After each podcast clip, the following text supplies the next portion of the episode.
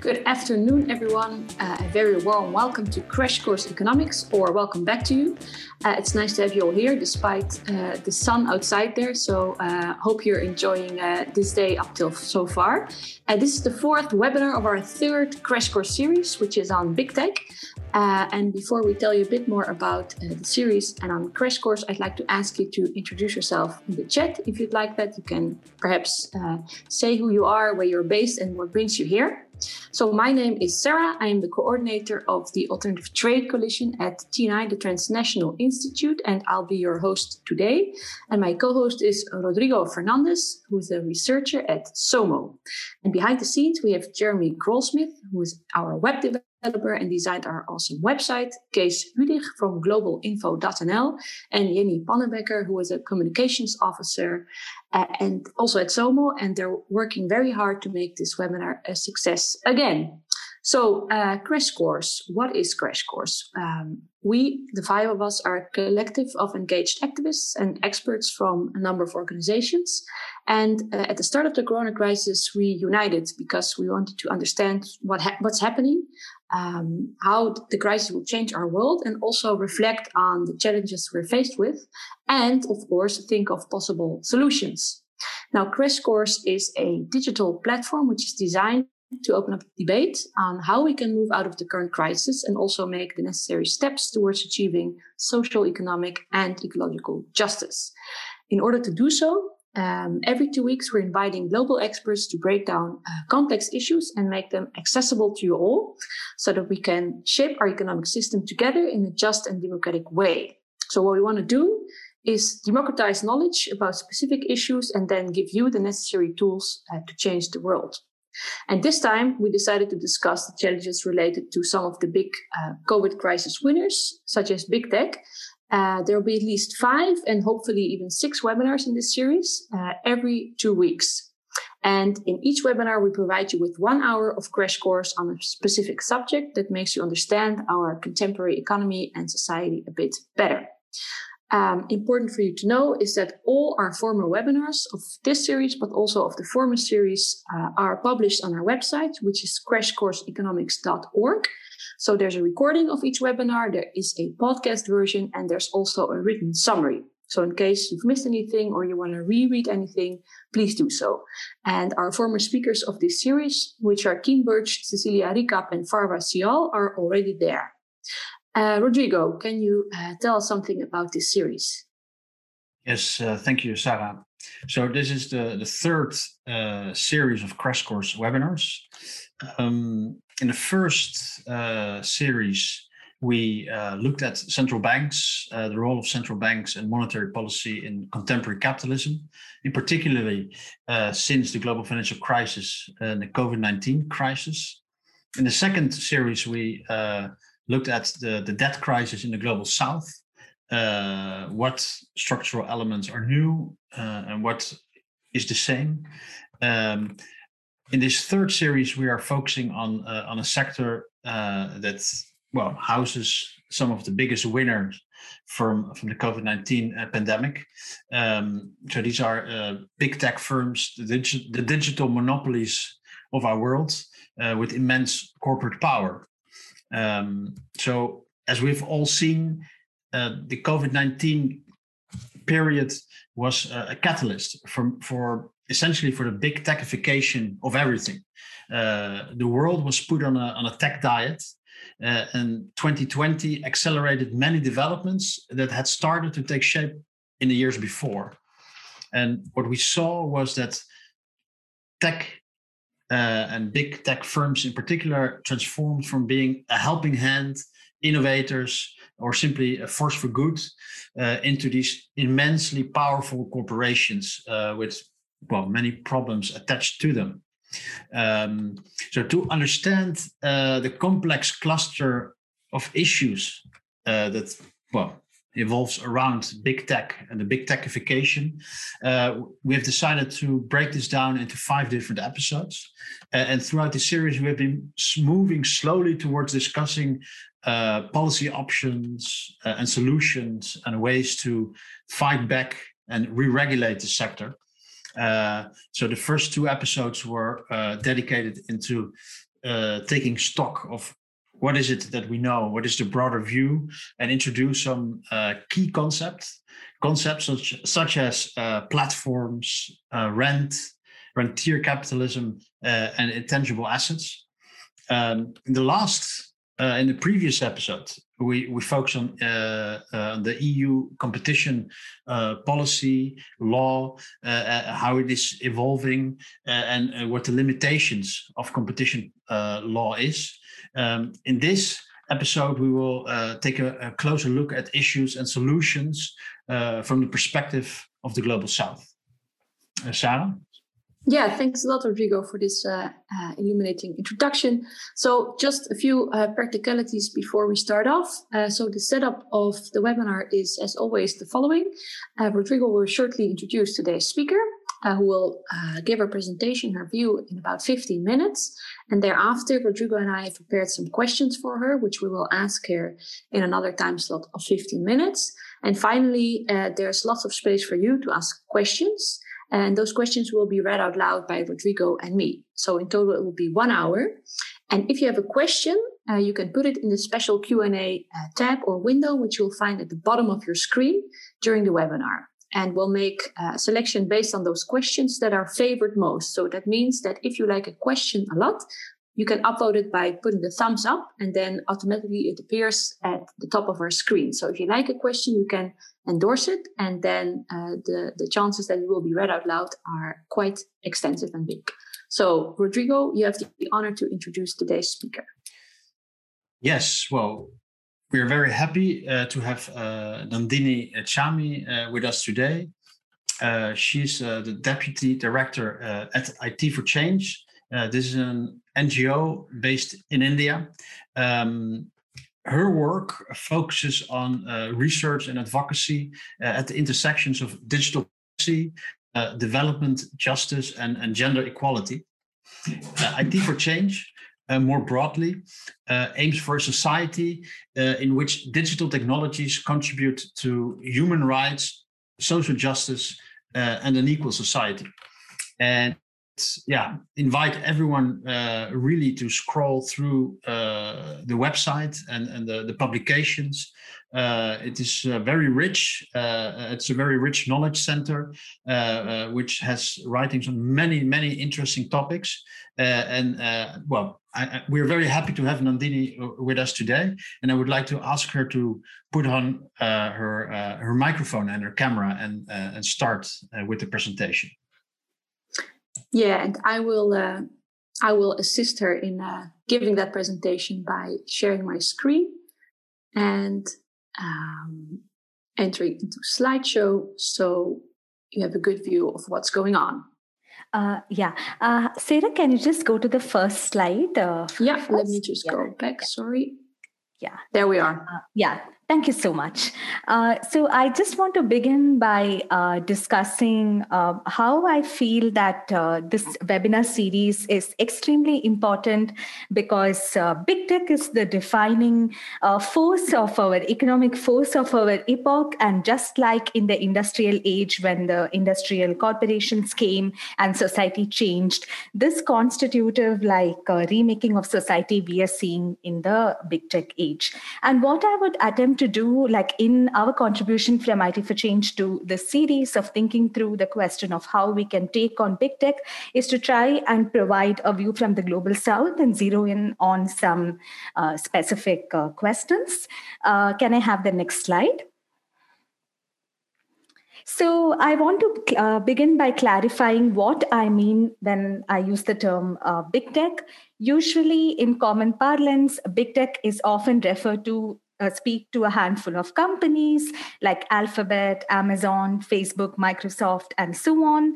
But it's important to remember that it's not just any particular set of companies, but big tech should be understood as a conceptual heuristic referring to a business model characterized by an ever expanding web of stakes that is built on the network data effect of platform infrastructures and the associated capture of data value chains. So the platform business model that relies on monopoly rents generated through control over network data infrastructures, which we at IT for Change like to call the intelligent corporation. This is what big tech is about. So it means that just like Alphabet or Microsoft are big tech, we also have wannabe big tech, big techs in the global south, like Mercado Libre, for instance, in the Latin American region, or Reliance Jio uh, in the Indian context. Next slide. So now uh, I want to talk about how, when we view the intelligent corporation from the lens of the global south, a critical point that we have to remember is how uh, the intelligent corporations onward march in the quest that capital always has to always expand and to relentlessly pursue the profit motive, it is deepening existing geographies of economic inequality and also refashioning those geographies and creating new inequalities. What does this mean? Let's go to the next slide. So, to whom is the value of data that is central to the big tech business model accruing?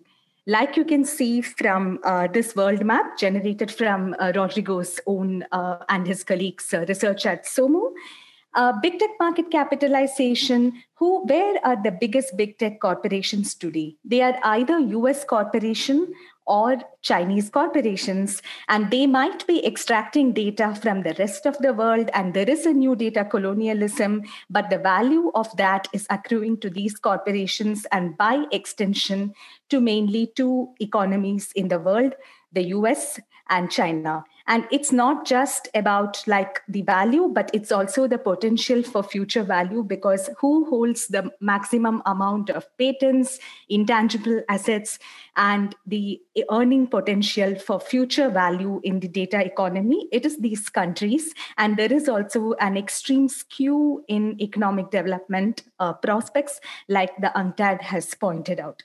Next slide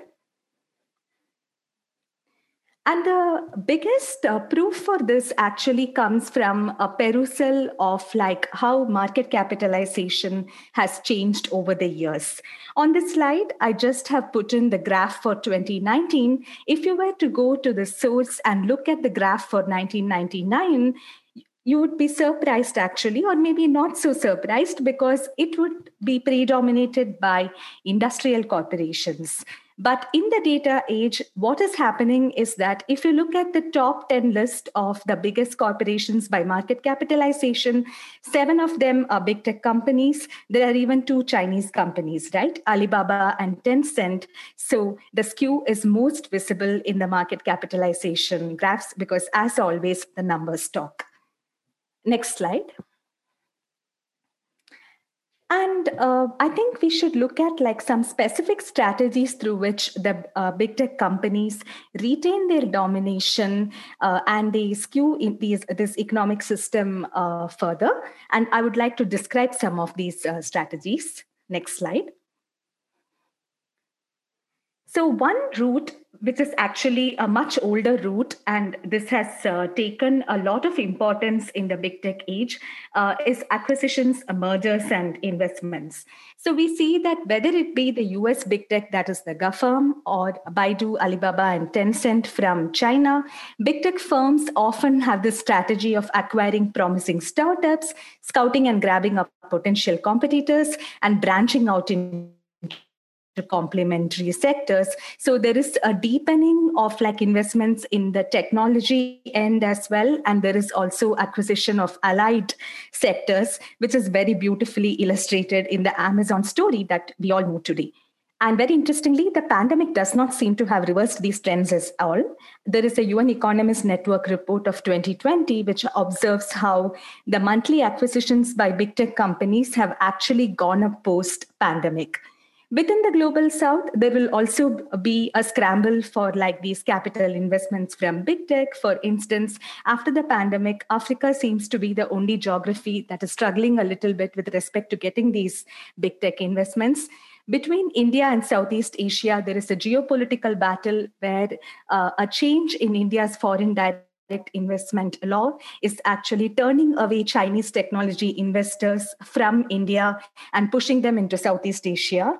And we can actually see that uh, this vacuum is getting rapidly filled up by uh, potential US uh, big tech investors making uh, moves in India. So this kind of like scramble happens as the global South economies compete with one another uh, for investments largely from uh, Chinese and US uh, big tech companies. Next slide. We also see that between finance capital and uh, big tech, uh, there is actually a very happy marriage, and this is not uh, surprising.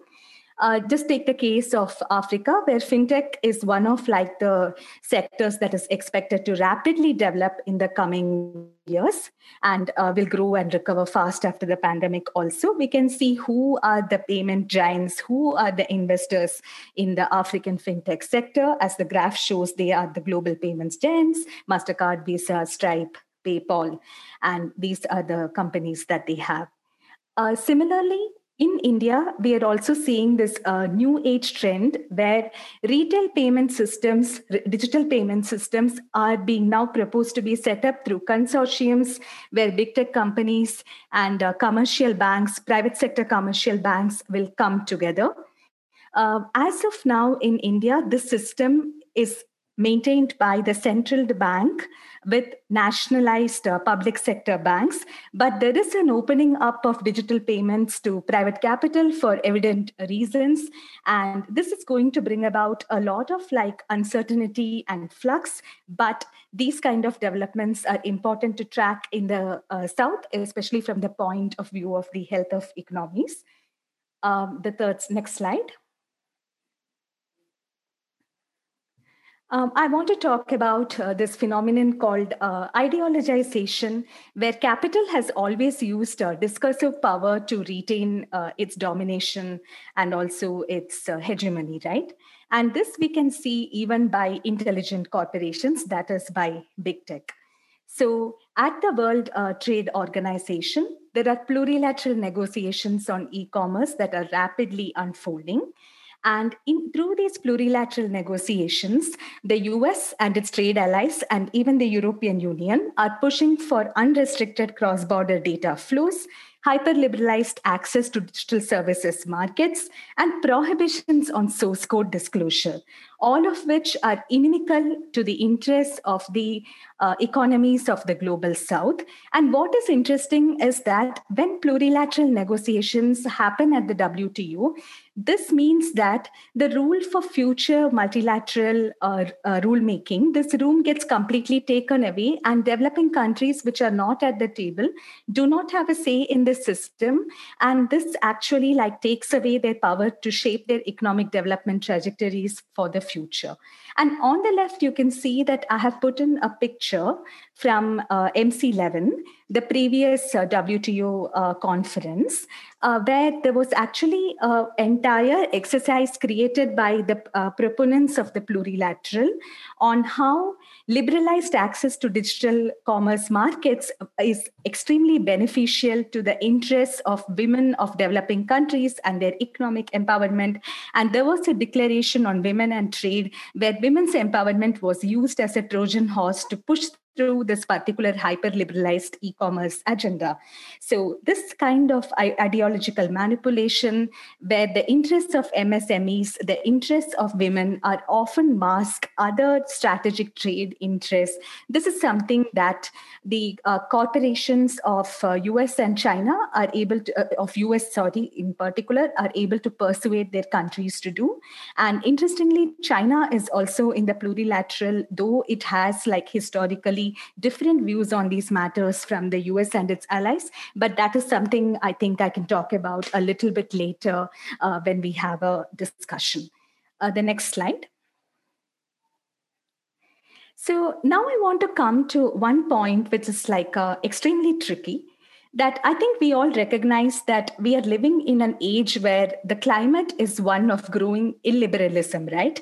And after the pandemic, especially for many of us in different contexts in the global south, we are extremely concerned about checking the power of the state. But what's happening here is that big tech companies are actually uh, playing on this uh, climate of, of fear and this whole concern about civic liberties in ways that essentially suit their business interests, like we can see in the case of uh, WhatsApp in India. So, like you might all have heard, in India, WhatsApp proposed this privacy policy update, which it had proposed in many markets other than the EU, where because of the GDPR, uh, people were allowed to have this opt out of WhatsApp sharing their data with uh, Facebook. Uh, but in India, that opt out was never given. At the same time, when the Indian government proposed a law where uh, it wanted to trace originator information of WhatsApp messages uh, in cases for, let's say, investigating unlawful activities, uh, WhatsApp actually filed a petition in the Supreme Court about how it can't comply with these changes because uh, actually complying with these changes would mean uh, violating privacy rights. So there is a selective championing of privacy here. I'm not getting into the merits and demerits of the Indian law because that's a separate discussion. And I just am trying to say that uh, the uh, big tech is able to use like the overall sentiment about civic liberties very well to further its market power and this is an extremely difficult situation for citizens in the south because it's like we are caught in the greek myth of like you know scylla and charybdis right like which monster do you pick and is this a situation do you want to be in and one needs to have a lot of thinking here about not picking either the state or a capital and still trying to preserve uh, human rights in their integrated uh, sense. Next slide. So now, uh, just coming to uh, a set of proposals that maybe I think all of us in the room understand this problem. And if we have to tame big tech, what's the kind of like a digital new deal for the global south? I bring to the table some thoughts from IT for Change. Next slide. One thing is that uh, we need multilateral cooperation to actually protect human rights against the state corporate uh, nexus. And this means that a lot of multilateral processes that are currently being discussed or partially discussed and abandoned, that needs to be complete to begin with, the binding treaty on transnational corporations and human rights that has been languishing for years within the UN system, I think we immediately need that like uh, signed and like you know enforced, and with special attention to digital transnational corporations. Uh, the second thing is that we need a global digital tax regime that is just and equitable and does not permit base erosion and profit shifting practices of digital companies we need a binding global consensus on human rights and the internet, especially in a moment where social media regulation uh, is really a very big uh, and critical uh, point of uh, contestation. Uh, we also need to ensure that the internet's like essential architecture is independent and its governance through ICANN is truly internationalized and it's not just under the dominion of just one state as it is right now. And finally, we should say no to plurilateral e-commerce rules rulemaking that actually trade away the rights of the citizens of the south to powerful transnational companies. And this is extremely important since the ministerial conference of the wto uh, the 12th conference is coming up in just a few months. Next slide. Uh, I just want to uh, put my second and final proposal here, which is that because big tech is a business model that revolves around uh, data, uh, what we also need is a new direction for data governance and how we can socialize data value. This is the question we need to think through in this new direction. Firstly, I feel we have to break the de facto consensus that uh, data is a private property of the first movers or data collectors. And we have to have a way where we are striving for commonsification of data and this is much more than just preserving uh, privacy interest in the consumer contract between individual users and uh, the dig- digital corporations. Now, when we think about commonsifications, uh, we are t- uh, traditionally used to thinking of traditions where you apply common property resource regimes to natural resources which are finite and bounded. But how do we extend these, these traditions to intangible data commons uh, because for intangible resources, the rules for exclusion and inclusion need to be different from what they traditionally were for natural resources, right? And especially because how do you de- determine who is in a data community and where does the data community start and where does it end? And especially collective decision making mechanisms if you start thinking of data as a shared uh, social resource. Uh, I know that in Europe there are models like uh, Decidim uh, Barcelona, but in the global south, these models are like still very nascent. And I would actually say that more or less they are missing. And we need a lot of work on that because there is also the question of investments in public data infrastructure and how that's going to be supported and everything. So this is an urgent necessity for the South. Finally, data commodification needs boundaries, but I think the focus should never be forgotten on what it means when data enters the circuit of capital as an abstract object. So, what is appropriable? What is inappropriable? What parts of data always have to remain in the public, and you should not allow overbroad applications of uh, trade secrets? Who has economic claims in data if it is a shared social resource? Because it's not just the capital uh, investor, but it's also like the society from which data is uh, generated. These are questions for which we don't have clear answers. And what's happening here is that the economic governance conversation around data is not being allowed to happen uh, by the status quoist because any mention of this tends to go in the direction of how uh, if we try to mess with this it will just lead to very statist like assertions of data sovereignty and it would hurt civic political rights. And there is a red herring that gets thrown in data circles when this conversation happens. And uh, we need to get past that and uh, you know kind of think think this uh, question through. Now i come to my uh, final slide at IT for Change, we've been doing quite a lot of a bit in trying to think through this uh, question and what it would mean to have a new digital new deal for the uh, south. And i just wanted to mention this so that in case any of you are interested you can check uh, this out uh, later as well. Um, and you know also write to us at this id for further conversations and so on. Thank you. Yeah. Yeah i really like this uh, notion of um, a digital new deal. Uh, it's uh, yeah. Uh, you, you can keep on. Ah, yeah, yeah. I thought you were you disappeared.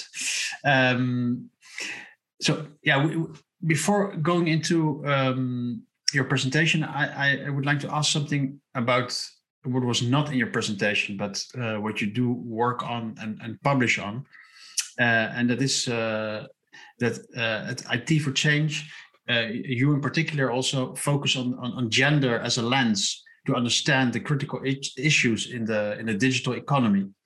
Uh, and my, my question is, can you explain what a gender perspective on IT uh, entails and uh, what it uncovers in terms of issues?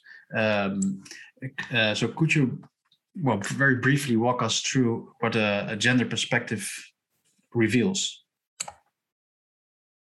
Uh, yeah, uh, I think that uh, because there is no one uh, feminist tradition and there are multiple feminisms, I don't think we can talk in terms of a gender perspective.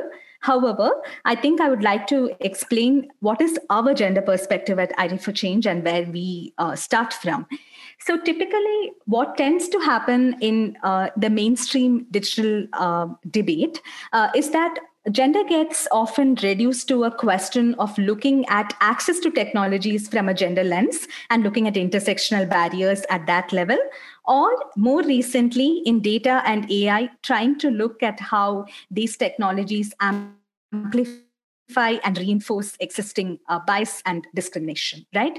But we also believe that at IT for Change, because our starting point is that the technological is not just like an artifact, it's also a paradigm shift, right? Because it's a mode of production and distribution that's getting transformed in the digital. And this also has implications for how social organizations and institutions are getting formed because we come from starting point of digital capitalism as an institutional system.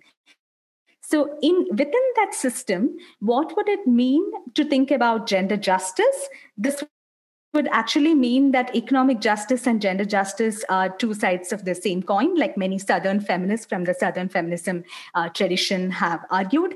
And we also believe that we have to have an intersectionality perspective that is structural and not just limited to the question of like uh, misrecognition, but also addressing uh, maldistribution.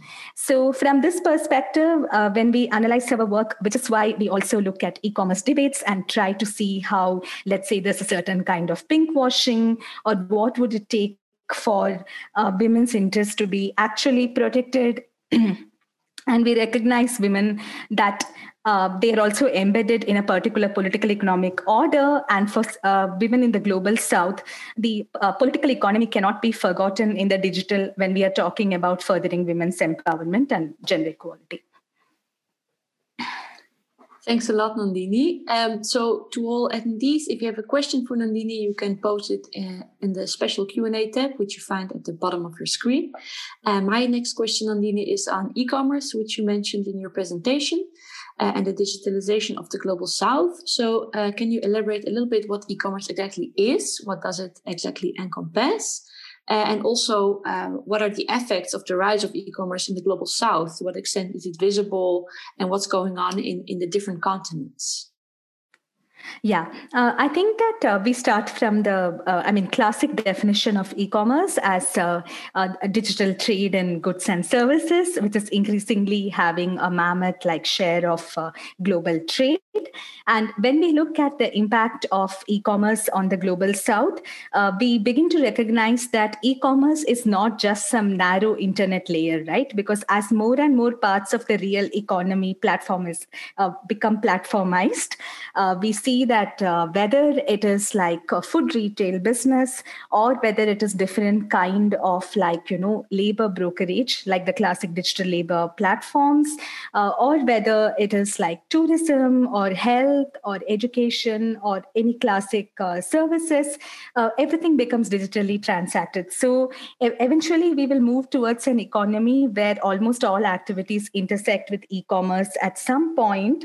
So this is the starting point and uh, what we see right now is that since the lead firms in these value chains of e commerce, in these digitalizing value chains, are platform lead firms from either mainly the US and China, or occasionally uh, big unicorns in the global south, like uh, what Jio uh, wants to be in India, uh, we will see a skew of value where more and more there is a tendency towards monopoly in all parts of the uh, economy economy right? Like that is an effect if of naturally allowing unrestricted completely hyper liberalized cross border e commerce because it's a new age manifestation of the old problem of hyperliberalization of global trade without any market access uh, controls. That's how we see this. Uh, and i want to say that for the global south it's very important now to determine uh, how these rules are being uh, made. For instance, uh, if you have to give full market access rights to all, uh, let's say, digitally traded services, then you will be opening up a lot of like uh, areas where later on you might want to assert like controls, right? Like, for example, take the use understanding on computer related services which it wants to like enforce in all trade deals now if all computer related services get uh, hyper liberalized right at the outset uh, a country may not realize uh, what is it that in a future age another sector might also get uh, traded mm. digitally right and then you're actually giving away large parts of your uh, i mean economy and you're exposing large parts of your economy. So, the whole point is that the rules for e-commerce that we make now will affect like the economic interests for the, of the global south for a long time to come. And so it's very important to preserve that policy space and not get pushed into a corner through plurilaterals or through even regional uh, trade agreements because it's important to protect economic sovereignty. This is the point we come from. And uh, like i mentioned there are like very specific provisions in these agreements we are concerned about unrestricted cross-border flows and this uh, market access to all computer-related services. Then a complete, uh, you know, permanent uh, moratorium on, let's say, the tariffs on electronic uh, transactions that's being talked about at the WTO, uh, and things like this. Just one short follow up question, if I may, Rodrigo. So, to summarize, I mean, this WTO agreement might actually lock in a certain um, stance uh, of deregulation, right? Which also implies that there's a precedent for other sectors that might still arise, which means that they will be automatically liberalized, for example. Uh, are the global south countries aware of this and are they united in uh, criticizing the current agreement or are there other countries that are critical about the negotiations and do they stand a chance to stop it or to change it fundamentally uh, yeah. Uh, so, to give a brief answer to that question, uh, I wouldn't say that all countries of the global south are critical about the plurilateral negotiation. Firstly, I want to clarify it's not a multilateral process at the WTO, it's a plurilateral. So, only some select group of countries have joined, uh, led by US, uh, Japan, Australia, the classic set of uh, trade allies. EU is also in that block, unsurprisingly. And one surprise entrant was China uh, last year. And the main uh, opponents uh, have been uh, India and the African bloc, South Africa especially. So there was a push to get a work program on this and, like, you know, to start many other things in the last ministerial in 2017 in Buenos Aires. But thanks to the efforts of India and the African bloc, that didn't go through really, I mean, anywhere at the WTO ministerial, which is how the plurilateral process got strengthened because the whole thinking is that in a plurilateral, if you start making rules and those rules will become the new norms and people who are not at the table cannot come and change them later right but mm-hmm. and uh, Africa have been consistently, South Africa have been consistently uh, fighting this. Uh, and uh, I also want to say that uh, uh, sometimes it's often like a very difficult choice if this trend continues because there's always this tricky question of should you stay out or should you be like, you know, in that process because which is like the lesser of the two evils, right? So it's quite yeah. uh, hard for the uh, South. Interesting thing. So those are the same countries actually that are fighting against uh, big pharma patents right now, South Africa and India. So it's a good coalition. Uh, Rodrigo, up to you. Yeah, I, I will continue a little bit uh, in the same line of, of discussion. Um, yeah, my, my, question is, is is is yeah, it's basically about the geopolitics of this uh, and and what we can learn from from India. Uh, so what, I, I see India as being stuck between the Chinese and the U.S. Uh, yeah, big tech firms, and and and what we know from the academic literature on on these big tech firms and digital monopolies is that um, they seem to operate intertwined as a sort of infrastructural core, one from the US and one from China. So you cannot have really a mix uh, of these platforms, but well, one of them has to become dominant or hegemonic. Uh, and so there, there, seems to be some sort of a well struggle uh, in, in, in India and as, as, as well as in other uh, parts of, of the world. But what can you tell us about the struggle between Chinese and US big tech firms, uh, and, and, and what does it mean uh, for, for, for India?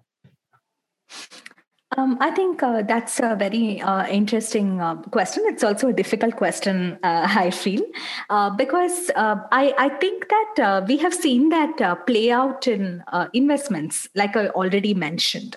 Because until the foreign investment law changed in India, most of the startups were actually funded by, like, you know, the Chinese like uh, tech uh, companies or their arms, and the, um, almost over half of them had Chinese investments. And uh, post the change in the law, that there was like more control on investment from China, again for geopolitical uh, reasons and change in national policy on that, uh, you you could actually uh, see that. I mean, it's it's been like a little difficult to get Chinese investments. And you can also see, let's say, Google and Facebook uh, coming in more and announcing more investments and things like that. Like we can, we can actually see that in India in terms of investments.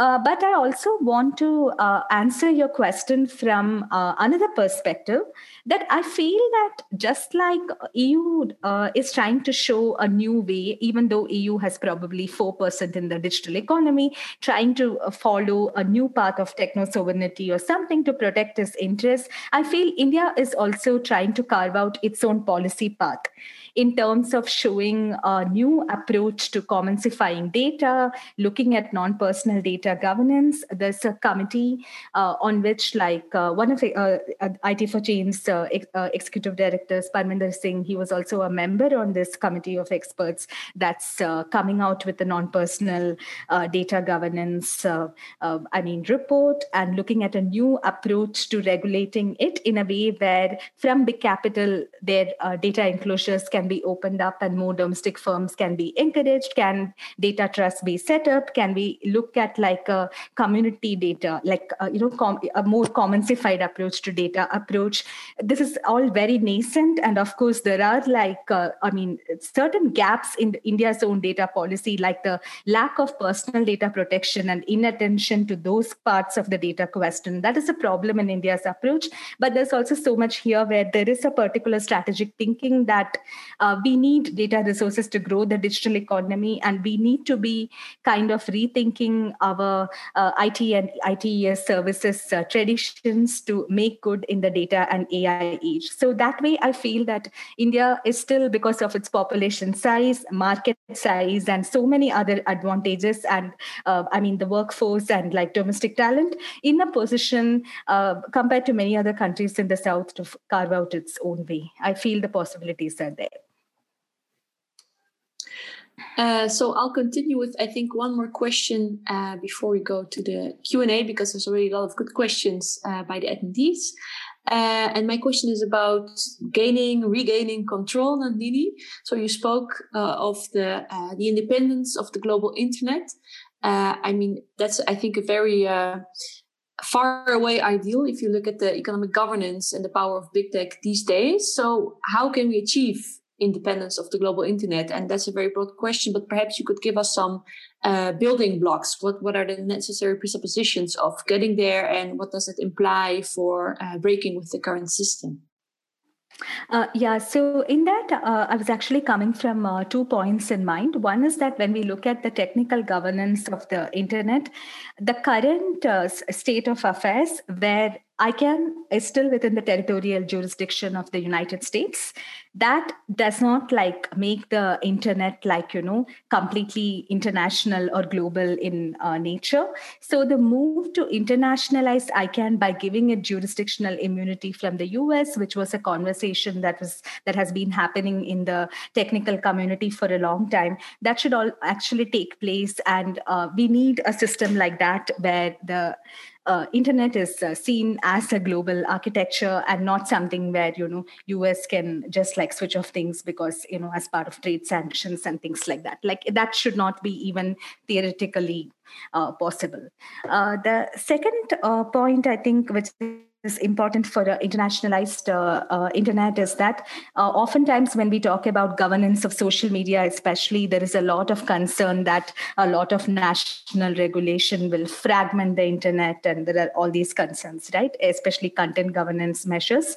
And there's also like a, a real anxiety about increased state control. Uh, so i feel that we need a global human rights consensus about what it means to extend human rights to the internet layer and just like in uh, every other like you know uh, pre-digital uh, human rights debate. We need this civic political rights uh, uh, consensus. And then finally uh, we need to like completely separate this conversation about a free internet uh, and having like you know this economic uh, governance of data conversation. Because this typically tends to get like mixed up in very unhelpful ways all the time. Because whenever anyone talks about cross-border data flows and tracking them or measuring them or like doing things with them then we start getting into this conversation about oh don't even touch that because that means the internet will fall apart and it will become unfree.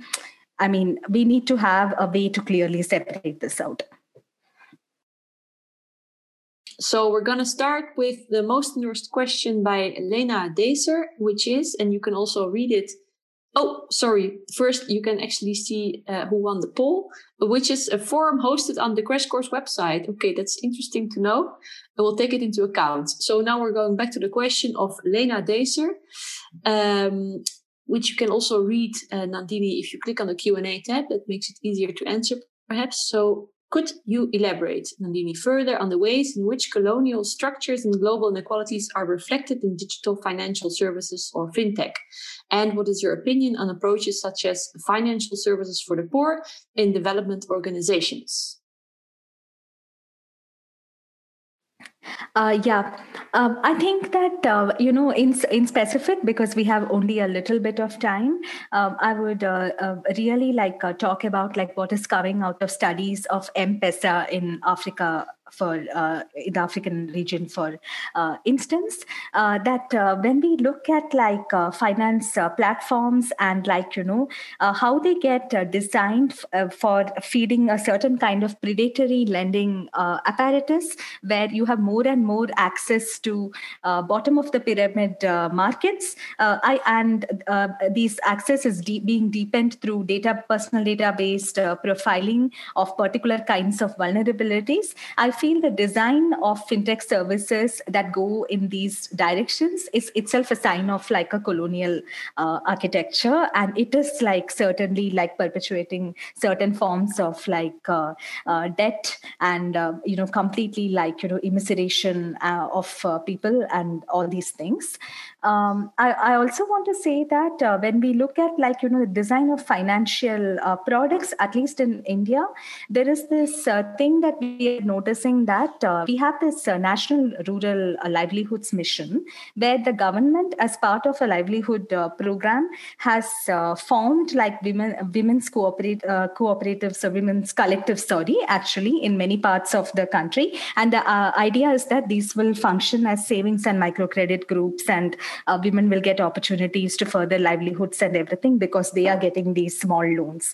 Now there is there are proposals that are coming within the scheme where this entire data that the scheme would have collected over the years, right? On top of that, there will be public-private partnerships to build like you know friendly financial products and things like that. Now, what does this actually mean? And uh, oftentimes, in many of these contexts, there are not like enough checks and balance and institutional protections. So I feel that's really the risk in such projects, also, which was also part of uh, Lena's uh, question. Thank you. Uh, Rodrigo, will you take the second question? yeah, sorry, very, very briefly uh, as a follow up on, on, on this question.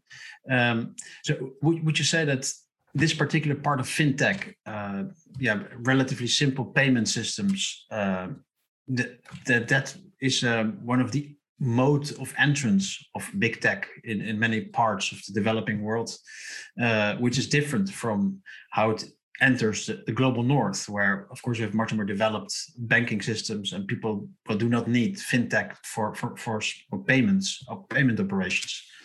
And and so would you say that that is also a, a very well characteristic form in which big tech manifests itself in, in developing countries?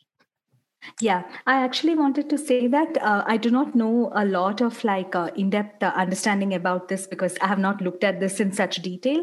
But one thing that uh, I have seen from like the overall reading or observation is that I feel there are differences even within the global south. Like for instance, in India, where traditionally the government had a very strong rural bank network, like nationalized banks, right? And the government had actually set up even a digital payments uh, corporation and completely, like, you know, made this payments architecture uh, as a joint initiative of the central bank of the country, which is the Reserve Bank of uh, India, and with like public sector banks. So uh, this used to look very different in India, but now we have like new proposals where we want to like create like you know a plurality of digital payments architecture through consortiums which are backed by big tech and commercial banks. And there's just that proposal that is uh, floating around, and it's also been criticized by some quarters because what does it mean to do that and then to have like some kind of uh, fluid multi-stakeholder governance mechanism to uh, govern these uh, new age structures, which are called new umbrella entities. So, this is what is happening in India, for instance. So, it was not like this, but the landscape is changing.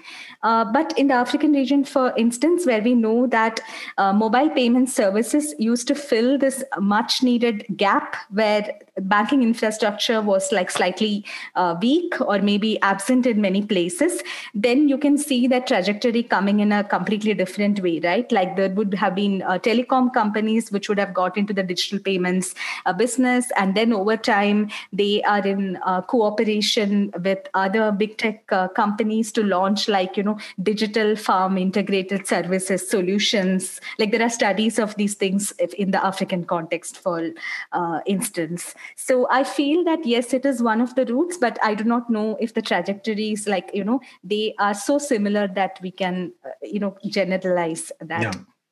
So, sorry, I, I, would like to go to um, one of the uh, another question uh, from uh, Loana Alexandra Tuta. Uh, if I pronounce it right. Uh, can you elaborate more on the point about the need to have a consensus on human rights and the internet? What actors should be driving that process, and what uh, uh, are the areas where consensus is needed? Is her question. Yeah, mm, uh, I think, uh, uh, you know, to keep it uh, really brief, my uh, starting point is that the current uh, way of governing the internet through this loose process called the Internet Governance Forum, which is basically a multi stakeholder setup where there are no concrete ways to achieve actionable policy outcomes, that is not like taken us anywhere.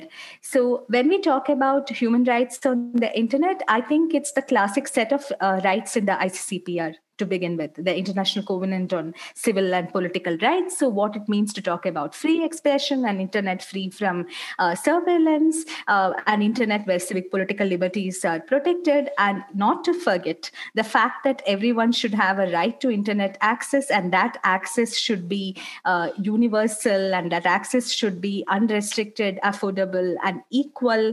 And we should not be really talking about programs like free basics or zero services that give only part of the internet or part of a walled garden to people as like equal access i think all this entire gamut of uh, issues like would should be considered when we talk about human rights on the internet. So at some level it might be like uh, uh, you might need multilateral consensus for certain things like the civic political rights part and maintaining a basic level of like you know common minimum uh, program to ensure rights violations don't happen. At the other end there are also like the hard questions about like what about the old question of technology transfer? What about the support and development assistance that the countries of the north have towards countries of the south. How do you ensure you will resurrect ideas like the digital uh, solidarity fund which were like you know anyway jettisoned after the WSIS to come back and to give access to all? Uh, it, it's a whole range of things we need to jointly think about. Sorry just because we are um, almost uh, uh, we we have made a full hour uh, Sarah, would you, would you like to continue? And Perhaps we can try to do three more questions. Three more questions. Yeah, then, then the, the answer should be a little bit more brief uh, or uh, uh, everything a little bit more condensed so we can at least, well, let's try to do two. Okay, three. I'm going to start right away with uh, Michael Huxman. Uh, digital commodification, fabulous. I need to learn more of this. Seems to depend on some level of digital inclusion. Given the paradoxes of digital poverty, like lack of access, etc., and digital colonialism, every click becomes monetized elsewhere. Whose commons will be valued as a shared resource in semi-sovereign data communities? Nandini.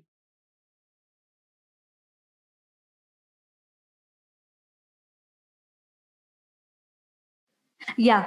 Um, I I, uh, I actually uh, think that uh, when when we talk about who's commons, so uh, I'm I'm just coming from the other direction that it is our data co- commons that has been collected and mined through the shared platform infrastructure that has now been enclosed and it looks like big tech's property. So how do you like open up that enclosure and like all those participating in the creation of that data, all those who are affected by the future uses of that data-based intelligence, how do we we ensure the value creation happens for that and not in the balance sheets of big tech? I think that's the commodification we are talking about. I have another question. Uh, unfortunately, I cannot read the name. Uh, it's in a sign I cannot read, but um, which legal mechanisms are available to governments to intervene in platform infrastructures? What are the limits of these mechanisms how do the limits differ between countries and why?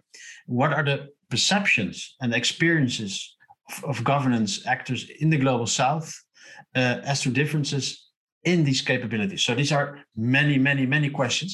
Um, but maybe from this nebula of questions, you can try to um, come to, uh, to an answer. Uh, okay, uh, so I, I agree that uh, different the global south is not a homogeneous entity, and different countries are differently positioned in that political economy to kind of act. And what, for instance, uh, China might have been able to do, or China can do today, or maybe what India can do, that's not probably open for smaller countries. And the whole fact that we should be looking at like, you know, regional integration or having regional data infrastructures and economic pathways that try to also like build through uh, what has what is being attempted in the EU, for instance, or even in Africa, in the Africa uh, continental uh, agreement, and maybe even a digital strategy around that. Maybe we need to think of like uh, new strategies like that based on where uh, one is located in that entire uh, geopolitical scheme. Yeah. Should we do a last one? Yeah, and then we will do the question by um, Taishi Mishra. Please comment about the way in which government's response to the pandemic has been influenced by big tech and the possible consequences of the alliance. Um, okay, uh, so I think that uh, in the new normal of the pandemic, uh, in the name of uh, public health surveillance, of course, it has made easy for the, the government gov- for governments everywhere to do a lot of like uh, things in terms of uh, citizen surveillance. At the same time, I also want to caution that there are many sectors where big tech's power has been demonstrated. Whether it is the fact that you know th- there is a rising market capitalization even amidst the pandemic, or their takeover of key sectors, or in the case of uh, India, like in one of the pieces I had shared, where uh, e-commerce companies enjoyed an essential services exemption and they were able to consolidate at the expense of traditional retailers in food value chains so this means micro retail landscape of uh, India can no longer be the same, right? Like that's what it means when their power consolidates and they will edge out all the smaller players and the tendency towards monopoly in the economy uh, grows uh, harder. So I feel that as civil society, there's a lot of attention right now to checking government surveillance powers in the pandemic, and rightly so. But uh, my plea is that we should also pay equal attention to the fact that capital is no different defender of people's rights. And the, i mean per force we are forced to ensure uh, that capital is regulated. And uh, we need to be like cautious in our advocacy demands about that as well about how can we ensure governance of the transnational digital corporation. That question we cannot forget. Yeah, thanks a lot, Nandini. Uh, I see there's also a question in the chat whether we can continue the discussion by email afterwards. So our answer is um, we are hoping to establish this uh, chat forum for you guys uh, because we know that there's a lot of uh, need for continuing discussions also after crash course uh, what we could do perhaps is uh, refer to all the articles uh, that Nandini has written to IT for Change on our website. The links will be shared in the chat in a moment. And of course, you can also ask questions perhaps through the Twitter account of IT for Change. Maybe that's a good idea to continue this interesting discussion. Uh, so for now, I'd like to thank you so much, Nandini, for this brilliant explanation and in-depth discussion. We've enjoyed it a lot. the recording of this webinar will be put online for those of you who would like to watch it back or who were not able to attend today. We'll also put a podcast version there uh, and some show notes uh, with articles uh, that you refer to Nandini or that you'd like to put us online. Uh, I'd like to thank all attendees also very much for participating uh, in this crash course on big tech. And our next one is on the 17th of June at four o'clock, and it's on big tech versus the public. So it will go also even deeper into uh, regulating big tech. And the speaker of that session will be Francesca Bria, who is the president of the Italian National Innovation Fund uh, and an Italian information technologist who lectures at various universities and is also a consultant at the UN and European Commission. Uh, now, before we close off, uh, Nandini, I realized I didn't really ask you this beforehand, but maybe you could think of something now. Is there a specific question you'd like to ask uh, Francesca, or is there a specific topic you're interested in that we can um, address the next time that we will be talking to her? Uh, yes, I would like to ask Francesca, how can we replicate the uh, experience of Decidim Barcelona and those experience in the global south, and how can we claim data cooperativism in those contexts? That's more or less the same question like how do we achieve world revolution? So i think i like it a lot. I'm very much looking forward to her answer. Uh, so thank you again so much uh, nandini. We'll start off with that question uh, in two weeks time. Let me just quickly uh, share my screen so i can show all of you our lovely website which is this one um, crashcourse.org um, if you go there, uh, you can subscribe yourself to uh, the next session, which you can find here. If you click on it, you can go here, sign up now. And if you go um, to the bottom of our website, you can also sign here to sign up for our newsletter so you won't miss anything uh, also in our perhaps next series. So that's it for today. We'll come back to you all also regarding the result of the poll, and the poll will also be spread uh, through the email. So uh, we're hoping to receive even more answers. Uh, we'd like to thank you again today, Nandini, and we hope to see everyone in two weeks' time. And Nandini um, will send out a link for you in a sec for a small after talk of this webinar. See you all soon. Bye bye.